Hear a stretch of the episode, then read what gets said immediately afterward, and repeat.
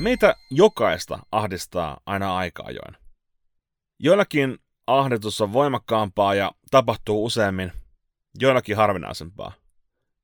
Mä itse kuulun niihin, joilla ahdistus lähtee spiraalinomaiselle kierteelle ja sellaiselle laukalle, että ei sen kyydissä tahdo oikein itsekään pysyä.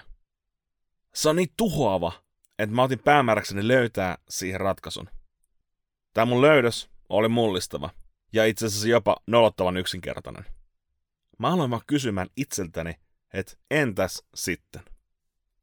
Suomen kielessä tolle sanaparille latautuu paljon energiaa. Se on samalla haastava, samalla utelias ja samalla todella itsevarma. Se pakottaa meidät perustelemaan. Ja kun me perustellaan, niin me kohdataan meidän hirviö silmästä silmään. Ketju voisi mennä vaikka näin. Apua, mä varmaan menetän mun duunini. Entäs sitten? No sit mä en saa palkkaa. Entäs sitten? Joudun kadulle. Entäs sitten?